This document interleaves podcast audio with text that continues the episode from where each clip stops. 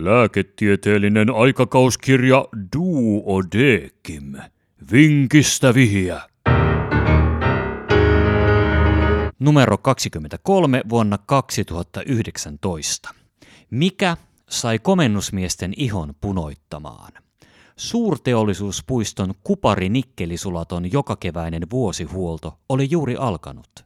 Tällä kertaa oli vuorossa nikkelin liekkisulatusuunin muuraus – Sulatto on aikoinaan rakennettu niin, että molemmat liekkisulatusuunit sijaitsevat lähekkäin samassa rakennuksessa ja uunien kivi- ja kuonareikiä avattaessa huurut ja käryt leviävät molempien uunien alueella. Koska kyse oli nyt nikkeliuunin korjauksesta, jatkui kuparin tuotanto ennallaan. Nikkeliuunin muuraukseen oli saapunut ulkopuolisen yrityksen työntekijöitä. Työt pyrittiin tekemään mahdollisimman nopeasti ja siksi työpäivät muodostuivat pitkiksi. Työ oli myös raskasta, koska hengityssuojaimen lisäksi käytettiin kertakäyttöistä suojahaalaria normaalin suojavaatetuksen päällä. Muutaman päivän kuluessa työterveysasemalle saapui muurausmies, jolla oli pääosin selässä ja käsivarsissa sijaitsevaa punoittavaa, lievästi kutisevaa ihottumaa.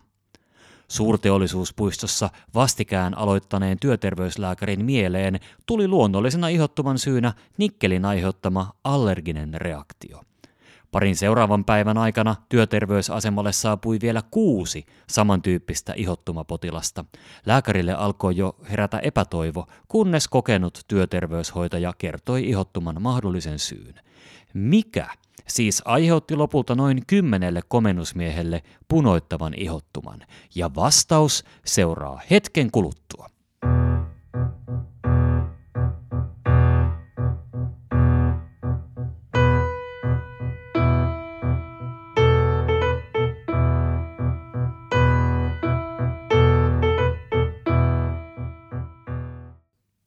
Vinkistä vihja, ratkaisu. Kuparin liekkisulatusuunin raaka-aineena käytetään sulfiidisia kuparirikasteita, jolloin prosessin aikana ilmaan vapautuu muun muassa rikkidioksidia.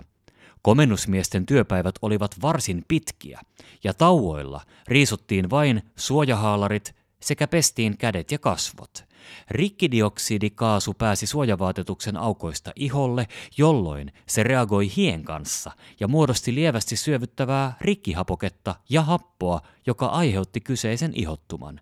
Komennusmiehet olivat saattaneet käydä suihkussa vasta myöhemmin, eivätkä heti työpäivän jälkeen, jolloin ihoa ärsyttävän hapon vaikutus oli edelleen pidentynyt – Työterveyshoitaja muisti kohdanneensa aikaisemmin vastaavanlaisia potilaita, minkä myötä asia valkeni myös työterveyslääkärille.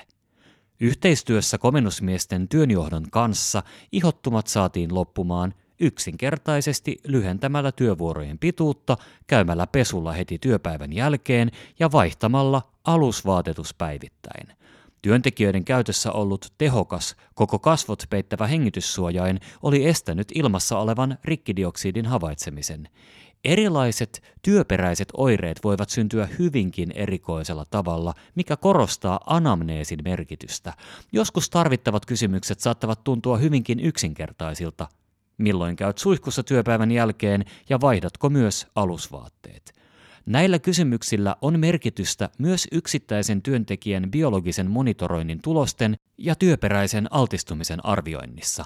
Lisäksi kannattaa myös olla hyvissä väleissä työterveyshoitajien kanssa ja kuunnella heidän ehdotuksiaan. Ja tämänkertaisen vinkin oli lähettänyt Markku Pavela Harjavallasta.